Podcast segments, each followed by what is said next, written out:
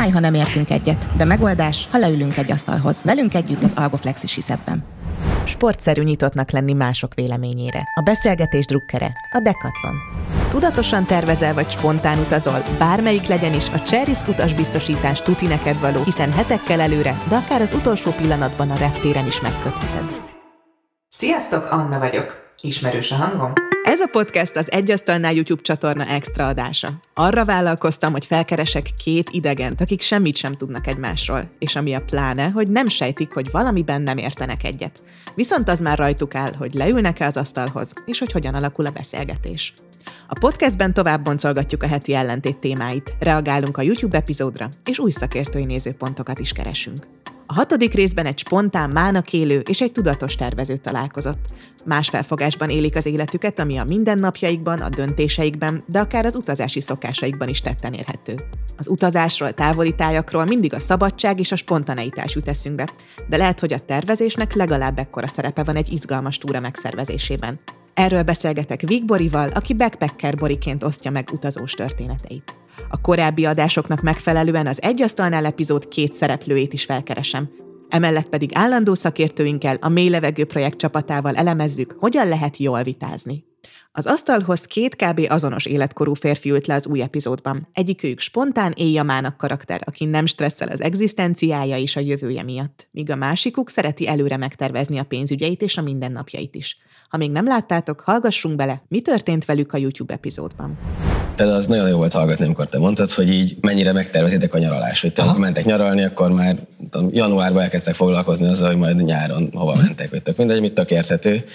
Én erre képtelen vagyok, mert hogy így honnan tudjam, hogy akkor mi lesz, hova akarok majd menni. Leginkább mi is ezért próbálunk előre tervezni, mert akár a repjegybe, akár a, a szállásba még nagyobb a merítés, amit jó áron Persze. el lehet érni. Persze, ugye nekünk a szállással nem kell foglalkozni, mert hogy mi így alapvetően, főleg vadkempingezés. Szerintem ez a kérdés, hogy, tehát, hogy, hogy kielégíti a komfortérzetedet az a verzió, hogy most utaztok. Hát, hogy reggeli mondjuk a cigi kávé után hol, hol elintézni azokat a dolgokat. Na hát igen.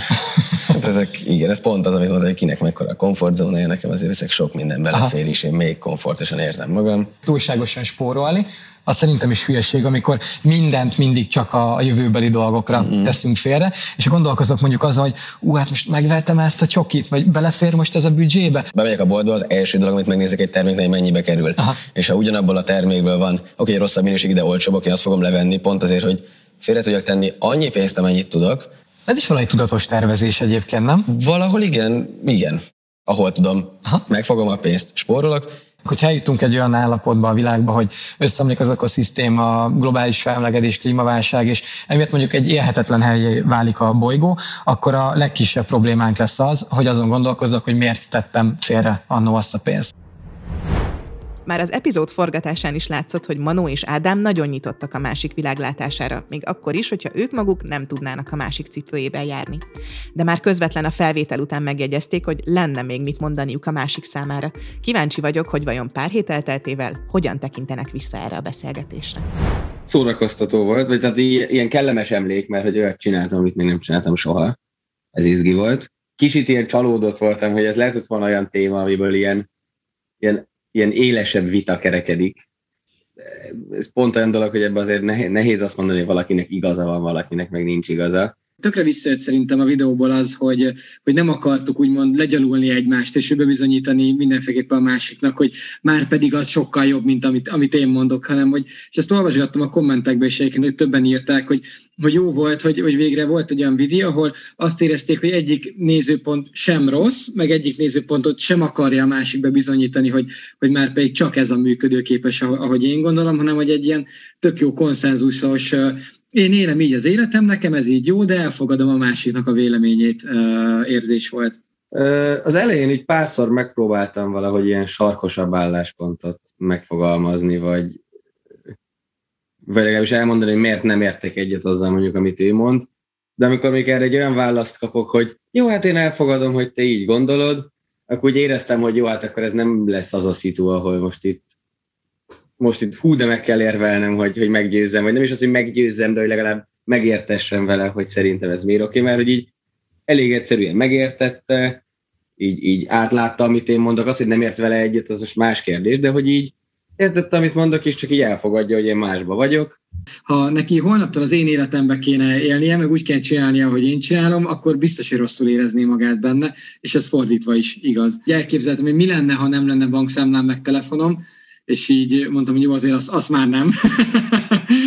Inkább azt tudom mondani, hogy amilyen mondjuk sztereotípiákkal, vagy előítéletekkel álltam hozzá ez az egész tudatos élet, meg, meg társadalmilag elfogadott dolgok űzése, meg ranglétre, meg stb. Ezekre a sztereotípiáimra, vagy ilyen előítéleteimre lehet, hogy inkább csak ráerősített az, ahogyan ezeket megérvelte az Ádám. Ez nem tudom, hogy jó-e vagy rossz-e, tök megerősítő kommentek jöttek, hogy, hogy jó volt látni, meg jó volt a videó, meg tetszett. Volt, aki talán egyet láttam, az órámra kérdezett rá, oda ott válaszoltam is, hogy, hogy valaki írta, hogy Patek Filip, hát nagyon örülnék, ha ott tartanánk, de, de, de sajnos a 10 millió forintos órát még nem tudom megengedni magamnak. Kommenteket végigolvastam YouTube-on, az szórakoztató volt. Sajnos semmi izgalmas, vagy, vagy bántó, vagy ilyen, ilyen bunkó komment nem jött, ezeket én bánom, én ezeket jókat szoktam derülni főleg, hogyha engem szídnak benne. Ami zavart mondjuk, hogy egy csomó mindent így utána, mondjuk így aznap délután, másnap így eszembe jutott, hogy ú, erre mit kellett volna mondani, meg ú, arra tudtam volna valami jót kérdezni, vagy bármi. Hát most voltunk galádak, és megmaradtunk továbbra is a hoteles apartmanos vonalnál. Dél-Kelet-Ázsiában nem biztos, hogy mernék vadkempingezni. 13 éves srác jön a mászóterembe, hogy ő látott engem ebbe a videóba, az fura volt. Rengeteg komment érkezett tőletek arra vonatkozóan, hogy a spontaneitás és a tudatosság egy olyan téma, ahol mind a két félel tudtak azonosulni, és hogy különösen jó volt látni, hogy a két szereplő nem akarta ráerőltetni a másikra a saját életfelfogását. Egyszerűen csak megosztották a véleményüket, és elfogadták a másikét.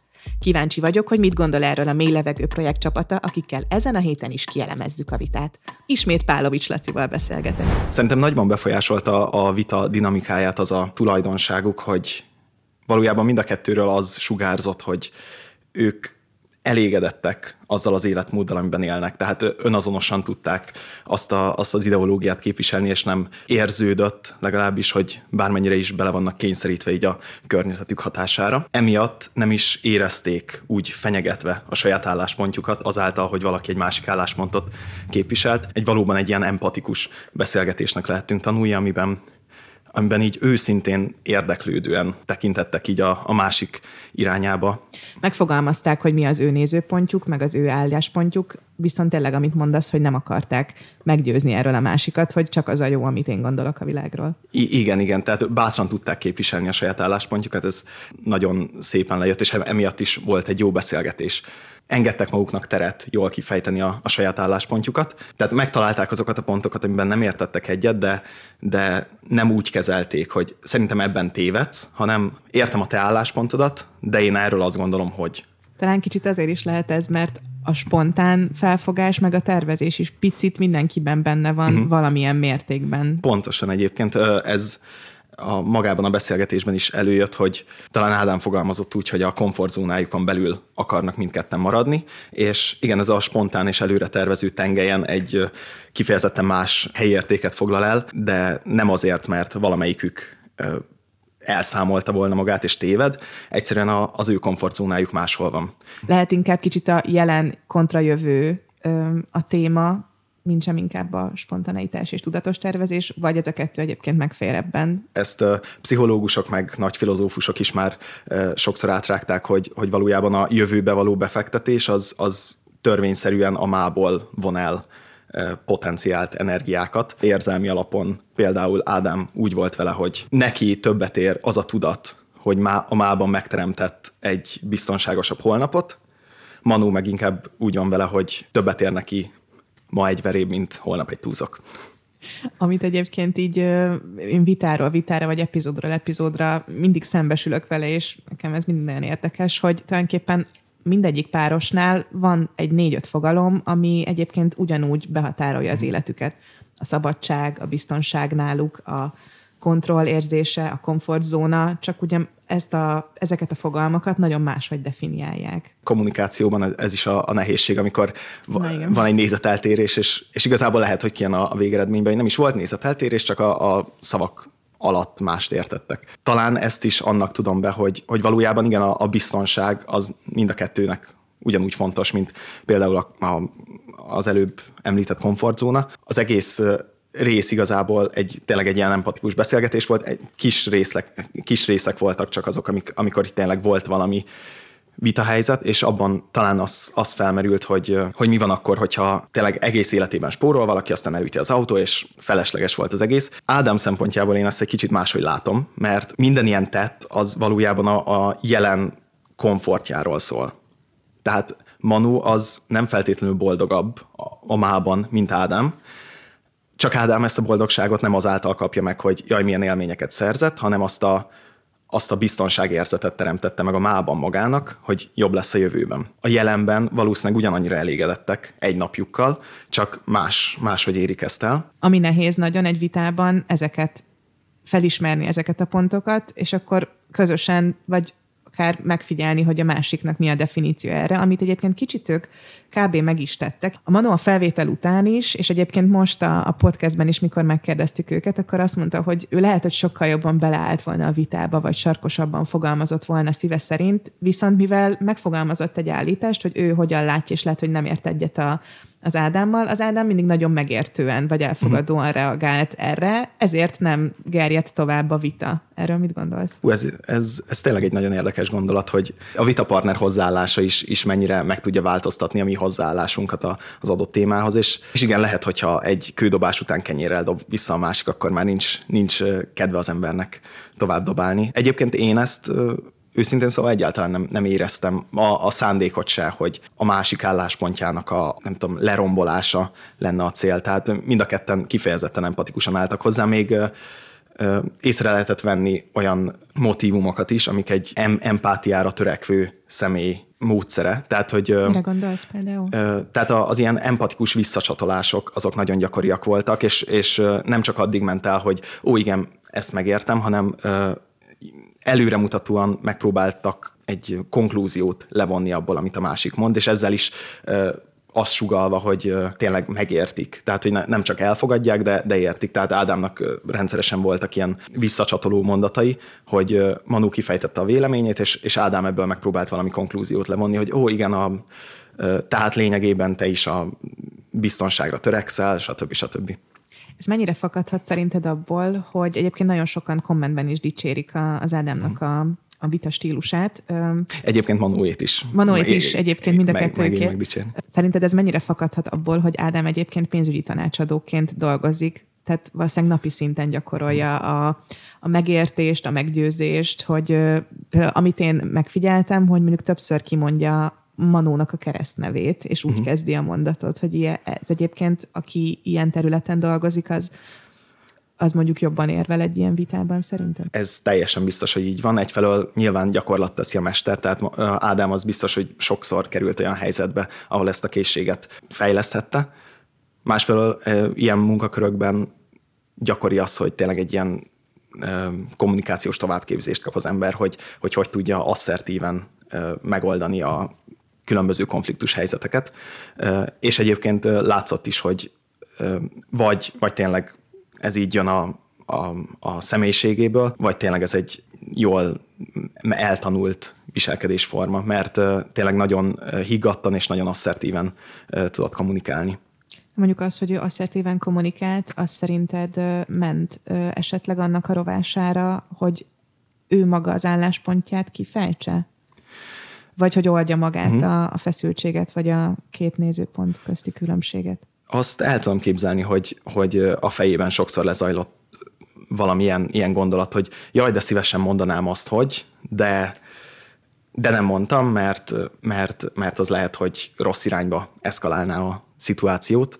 Tehát le, lehet, hogy benne maradtak olyan gondolatok, amiket a végén, nem tudom, elmondott egy ismerősének, hogy haj, a, milyen butaságot mondott Manu, és de szívesen megmondtam volna neki. De hogy pszichológiai hmm. szempontból van ilyen, hogy mondjuk egy vitában hirtelen nem tudunk elég jól vagy gyorsan reagálni, és később csapódik le bennünk, ez... hogy egyébként hogyan kellett volna meggyőznünk, vagy, vagy érvelnünk hmm. abban a helyzetben. Hát ez, a, ez a, szerintem a legtermészetesebb emberi dolog, hogy, hogy nyilván egy a, a, az agyunkban lévő processzor az, az egy bizonyos sebességgel tud dolgozni, tehát hogyha 10 másodpercünk van gondolkozni egy megoldáson, akkor más eredményre jutunk, mint hogyha egy napot, és lehet, hogy igen, hogyha másnap fel kell, akkor így már rájön, hogy ú, ez lett volna a tökéletes válasz, de hát ez sajnos, sajnos nem vagyunk szuper számítógépek, akik, amik ki tudják számolni egy pillanat alatt a, a jó megfejtést. Persze egy, egy normális ember is az élete 99%-ában előbb találja meg érzelmi alapon a konklúziót, hogy miben hisz, és utána keres rá érveket, hogy miért is hisz abban. Az, az ritkábban van meg, hogy, hogy logikai láncról logikai láncra láncszemre felépíti a, az érvkészletét, és aztán jut valami konklúzióra. Egyetlen hátizsákkal nekivágni a világnak. Ez a pont szinte mindenkinek szerepel a bakancs listáján, de legalább egy darab izgalmas vagy egzotikus úticél biztosan. Mégis nagyon kevesen vannak, akik valóban nekivágnak egy ilyen kalannak. Backpacker Bori, azaz Vígbori sok multinál töltött év után meglépte ezt, és azóta ez az élete sőt, másoknak is segít megírni a saját történetüket. Spontaneitás vagy tudatos tervezés. Hát, ha ő tudja a receptet, hogy mi kell a világjáráshoz. Alapvetően, ha arra gondolunk, hogy valaki folyton utazik, világot jár, akkor, akkor az valahogy nagyon spontán dolog, nagyon szabadságérzetet ad, és ehhez képest, mikor például szerveztük ezt az interjút, akkor az volt, hogy te repülsz A-ból B-be, átszállás, csúszik a repülőd, akkor újra kell tervezni, hogy nálad milyen arányban van a spontán, újra kell tervezni mindent, gyorsan reagálni a dolgokra, és a tudatos tervezés. Én szerintem pont egyébként a két szereplő között vagyok valahol, mert ahhoz, hogy én azt gondolom, hogy ahhoz, hogy nagyon spontán tudjunk utazni, nagyon sok szervezésre van szükség. Uh-huh. És ez, ez ilyen, tudom, hogy magába harapó kígyó ez a, ez a mondat, de valóban az van, hogy minél, minél jobban meg tudod előre szervezni azt, hogy, hogy mi történik, ha esetleg baj van, akkor utána már megengedheted magad a szabad, magad, magadnak a szabadságot. És ugye te arról lettél nagyon híres, hogy elkezdted mesélni azt a sztoridat, hogy te felálltál a multiból, nagy karrierváltással egyszer csak hátizsákos egyböröntből élő világutazó lettél, ugye erről egy könyvet is írtál, és ott mondjuk ebben a pillanatban mennyire volt ez egy nagyon tervezett, vagy, vagy nagyon spontán döntés, hogy na, én megyek, sziasztok, elég volt. Én, van, egy, van egy pár ember, aki egyébként ezt meg tudja úgy csinálni, hogy teljesen spontán indul el, de nekem egy évenbe terült a, a mindennek a megszervezése, és én szerintem azelőtt, hogy utazó lettem volna, én nem voltam tudatos de pont ami miatt, hogy utazó lettem, miatt ugye oda kellett figyelnem a pénzügyekre, oda kellett figyelnem arra, hogy legyen elég félretett pénzem, hogyha esetleg valami probléma történik, akkor abból ki tudjak mászni. Én nem mondom, hogy egyébként nem ért két héttel ezelőtt is egy olyan, ami még 12 év utazás után is új volt. Mi történt, vagy mi, mi volt két hete, ami, ami ilyen váratlan? hogy, hogy engem a 12 év alatt azért nem loptak és rabol, nem loptak meg semmivel, meg nem raboltak ki, de most két héttel ezelőtt sikerült egy rendőrnek kirabolni a Mexikóvárosban. Igen, megálltak igazoltatni, és megkérdezték, hogy van nálam drog vagy, vagy fegyver mondtam, hogy természetesen nincs, állok, hogy miért pont én nálam lenne, és akkor kérték, hogy megnézhetik a táskámat, hogy van-e benne valami, és amikor átnézték a táskát, akkor a másik rendőr elterelte a figyelmet egy másik percre, és akkor húztak ki az egyik rendőr a táskámból a mobilomat, majd másnap be is léptek, és kiürítették teljesen a bankszámlámat. Úgyhogy még azon gondolkozunk, hogy azt hogyan lehet uh, uh, egyrészt visszacsinálni, másrészt meg hogyan tudtak belépni, szóval azt még egyelőre nem tudjuk. Pont említetted, hogy mielőtt utazó lettél, azelőtt nem voltál túl tudatos. Ez miben mutatkozott meg ez a fajta spontaneitás? Arra emlékszel? Mm, persze, igazából azt tudom, hogy az utolsó egy hétben a fizetésemnek azért mindig néztem, hogy akkor hogy fogjuk kihúzni. Szóval egyáltalán nem tettem félre, egyáltalán nem figyeltem a pénzügyeimet, fogalmam sem volt, hogy mi hogy van, mire mennyit költök, stb. Tehát ez, a pénzügyileg te, teljesen analfabita voltam. Utána, hogy, hogy lediplomáztam, utána kezdtem személyes pénzügyekkel is foglalkozni, és akkor nagyon tudatosan elkezdtem magam oktatni különböző könyvekkel.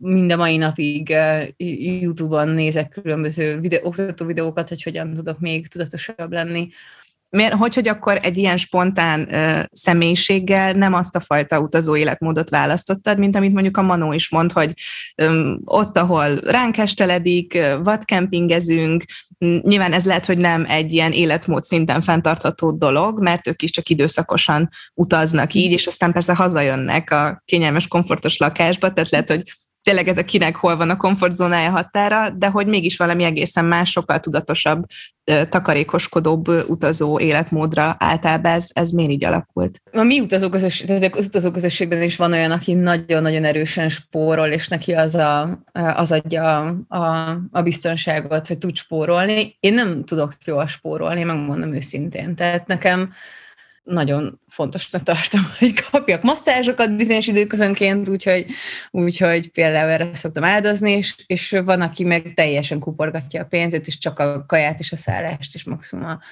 stoppal megy, és stb., és ebből űz sportot. Én, én egyszerűen ennél kényelmesebb vagyok. És bár az elején én is hostelekben laktam, de ma már azért ennél szintén kényelmesebb vagyok, úgyhogy ma már fontos, hogy legyen saját szobám, saját terem, teljesen megértem, hogy valaki 20 pár évesen úgy utazik, és én is mondtam, hogy ki lehet bírni, meg tök jobb, meg lehet találkozni emberekkel, de, de persze nekem is szűkül a komfortzónám, ezt nálatok vallom be először. Köszi. Most azt említetted, hogy hogy az utazók között is, tehát akinek tényleg ez az életmódja vagy életformája, hogy, hogy folyamatosan mozgásban van, és egyik helyről a másikra utazik, ott is akkor van különbség a, a tudatosságban vagy a spontaneitásban. Azok a közösségek, ahol, ahol akikkel az utazás során találkoztál, nem feltétlenül utazókra gondolok, hanem népcsoportok, különböző kultúrák, ott mit tapasztalsz, hogy, hogy, hogy különböző embereknél ez a spontaneitás vagy tudatosság van ebből bármilyen uh, ilyen különleges sztorid, vagy, vagy van, emléked? Abszolút. Én most az jutott eszembe, hogy mi, amikor nagyon megtanultam azt, hogy mi Európában mennyire hozzá vagyunk szokva az időhöz, meg az, hogy hogy akkor van egy időbeosztásunk, azt Indonéziába kellett nagyon gyorsan elengednem, mert ugyanis úgy működik, hogy beszálltunk a hajóba, és kérdeztük, hogy mikor indul a hajó, és mondták, hogy hát, hogy megrántották a vállukat. Én megmondom, hogy ez milyen dolog, hogy hát nem tudjuk, hogy mikor indul a hajó, ez gyakorlatilag ilyen kompszerűség volt. És akkor kérdeztük, kérdeztük, hogy na jó, de hát nagyjából, mikor érünk át a túloldalra, hát nem tudom. És akkor kiderült, hogy hát ugye akkor megy, amikor amikor megtelik a hajó. És ezen én voltam egyedül kiborulva, hogy hát olyan nincs, hogy én most nem tudom, hogy fél óra múlva, vagy három óra múlva, vagy egy óra múlva fogok valahova odaérni, hanem hogy hol a menetrend. És tehát, hogy ott sokkal jobb spontánnak lenni, és valamilyen szinten szabadon hagyni saját magadat, mint az, hogy jó, akkor holnap reggel hatkor megnézzük ezt, meg megnézzük azt, meg szóval én meg ettől tudok teljes mértékben kiborulni, amikor ettől is, tehát én mind a kettő, tényleg az Ádám és a Manó között vagyok valahol, tehát nekem a teljes beosztás, és a... Szóval van egy ilyen mondás, hogy hogyha tudod előre, hogy hogy fog kinézni az életed, hogy miután mi következik, akkor nem a saját életedet éled. És ebben én nagyon látom az igazságot, akár akkor is, amikor elmegyünk utazni, hogyha tudod egész pontosan, hogy mi fog történni, akkor biztos vagyok benne, hogy nem azt csinálod, amihez kedved van. Mert Aha, mert nem hagysz teret annak, hogy, hogy egyszerűen csak történjenek a, a dolgok, te meg arra szabadon reagálhass. Így van, mert valahogy ben, van ez a mondás, aminek nagyon ellene vagyok egyébként utazóként, a ha már itt vagyok. Ha már itt vagyunk, akkor meg kell nézni. Ha már, mert mint hogyha valaki számon kérné tőled, hogy de megnézted a ízi egyébként, nem tudom micsodát, és és közben lehet, hogy, a, hogy pont arra lenne szükséged, hogy egyszerűen kimenjél a strandra és, és feküdjél, vagy ne menj ki a strandra, és csak a medencénél legy, és ne beszélj senkihez. Főleg, hogyha csak két-három hetet utazol egyébként, akkor valószínűleg ilyen napra biztos, hogy szükséged van. és lehet, hogy öt nap után meg megőrülsz a strandon, és akkor meg muszáj valamára menned, és lehet, hogy hallasz éppen egy olyan helyről, ami lehet, hogy nincsen benne a, az úti könyvekben, vagy előre, már nem tudom, hogy ki hogy szervezi előre az utazást, és sose szerveztem, de régen, amikor szerveztünk utazást, akkor még úti könyvek voltak, és akkor, uh, akkor amik még benne voltak ezekben az úti könyvekben, az lehet, hogy lehet, hogy, hogy nem azok voltak a legjobbak, hanem, hanem az, amit a szomszéd néni mondott nekem teljesen véletlenül, hogy van egy nagyon izgalmas szentély, vagy vízesés, vagy, vagy cikla, vagy bármi. És szerinted melyik típusú utazásból meríthetünk több élményt, hogyha ha, ha nagyon megtervezzük, az oké, okay, azt mondtad, hogy ez kizárja, de hogyha a nagyon spontán, az is, az is elvesz már ebből? Nekem ez a spontán utazás az úgy jött, hogy édesapám újságíró, és uh, emiatt nagyon nehéz volt kiszámolni, hogy mi mikor tudunk elindulni, utazni, és egyszer csak így egyik pénteken beállított, hogy akkor most megyünk, ezt minden évben megcsinálta, hogy akkor most indulunk, és akkor összecsomagoltunk, és be, beültünk a kocsiba, és egész éjszaka vezetünk, és reggel nem tudtuk, hogy hol kötünk ki, és mentek, kilincseltek a szüleim szállásért, és nézték, hogy hol tudunk meg, megszállni. Szóval nekem ilyenek voltak a gyerekkori utazásaim. Ugye pont így ilyen 89 után, amikor így elő lehet, el, szerintem ők is ezt élvezték, hogy így, hogy így neki lehet lódulni. És, Egy már érthető, hogy a, a komfortzónád az hogyan alakult ilyen, ilyen lazára, vagy nem tudom, hogy milyen kifejezést használjuk. Igen, igen. Szóval nekem ezek abszolút ilyen, ilyen mély emlékek bennem, ahogy vittek a szüleink, és akkor, hogy vártuk, hogy, hogy mondták, hogy a naplement, hogy a napfelkeltét már megnézzük majd a, a tengernél, és hát ez nekünk valami elképesztő volt, hogy akkor egész éjszaka apu vezet, meg hát ugye akkoriban nem voltak gyerekülések, úgyhogy minket csak úgy bedobtak ugye hátsó ülésre valahogy így elkallottunk, elaludtunk, úgyhogy ezek nekünk nagyon mély emlékek voltak, úgyhogy én valahol a kettő között vagyok valóban, és szerintem a spontaneitás ez nagyon sok mindent, sok mindenre ad teret, mert nagyon sok a, a legtöbb emlék azok, azok olyanok, hogy, hogy amikor van egy meglepetés faktor benne. Tehát amikor van egy olyan, és képzeld el, és pont akkor, és amikor pont, így pont akkor arra járt egy ember, és valahogy azoknak, azok, nem tudom, akkor én jobban érzem azt, hogy élek, amikor vannak ezek a kis meglepetések az élettel. Amikor te magad elengeded a kontrollt, hogy, hogy te irányíts, akkor egyszerűen csak történhet, és, és hagyod, hogy történjen. Uh-huh. Igen, de mondjuk ehhez kell egy elképesztően kemény háló magad körül, hogy el tud engedni. Szóval pont ezzel indítottunk az elején, hogy ahhoz, hogy ennyire spontán meg szabad tudjak lenni, ahhoz azért kell, hogy legyen például havi jövedelmem valahonnan, kell, hogy legyen legyenek munkaóráim, kell, hogy legyen egy jó baráti és családi kapcsolatom, mint utóbb kiderült az elmúlt két hétben, hogy azért jól jön. Egyébként most itt a kontrollról beszélgetünk, nekem pont, pont erre a, a telefon el, elrablás, meg a, az, hogy nincs pénzem, nincs telefonom, az, az egy nagyon jó kis lecke volt, hogy hogyan lehet magamnak teljes mértékben megadni a, az életnek, hogy akkor, akkor most én nem igazán tudok mit kezdeni ezzel a helyzettel. És jó, jó kis lecke volt, hogy fel tudom tenni a kezemet, és azt mondani, hogy most ez van, aztán hogy lesz valahogy. Nem csak tájföldön, hanem azóta is akkor folyamatosan tanít egy kicsit az élet erre, vagy ezeket így Igen. tekinted? Aha. Hát ezt most ezt nem vártam volna tőle. Azt hittem, hogy ezt nem Ez egy szeméthúzás volt az élettől, igen. Nem volt jó fej. Nem volt jó fej, de az, ez sokan mondjuk utazok, hogy vagy egy jó napot van, vagy egy jó sztorit. Hát nekem most megint van egy jó sztorim. Ez de jó. Még nem hallottam. De az is érdekes veled kapcsolatban, hogy akkor ahhoz képest, hogy azt állítod, hogy, hogy úgy érzed, hogy egyébként egy nem túl tudatos, inkább spontán ember voltál, ahhoz képest meg most már nem is csak, hogy nagyon tervezetten, persze tered hagyva a, a véletlennek, de hogy tudatosan utazol, de hogy a ilyen negyedéves tervező projektbe kezdtél, meg hogy nagyon a tudatosság irányába mész, ez, ez hogyan jött nálad? Igen, igazából a, a, a Bakancs Istennek köszönhető azt, hogy én elkezdtem tudatos lenni. Először egyébként csak volt egy álmom, hogy megnézem a tangó táncosokat Buenos Airesben. És amikor, amikor kimentem, na, akkor kaptam valószínűleg vérszemet, és amikor hazajöttem Dél-Amerikából, akkor írtam egy bakancsistát. És ahhoz, hogy ezt a bakancsistát az ember megírja, az, az még nem annyira bonyolult, de hogy véghez én én eldöntöttem, hogy ez onnantól kezdve az életcélom lesz, hogy ez az él, sorvezetőm az élethez, e-, ezek a, ezek a listálemek, amik vannak rajta, és hát ugye nagyon sok mindenhez kellett vagy idő, vagy pénz, vagy tehetség, ez a három, ami úgy általában kell, és szép lassan kialakítottam egy ilyen formulát, vagy ilyen formátumot, hogy hogyan lehet, egy képletet gyakorlatilag, hogy hogyan lehet létrehozni egy olyan életet, meg egy olyan olyan, ja, hát igazából egy olyan életet, ami, ami valóban azt szolgálja, amit te éppen szeretnél.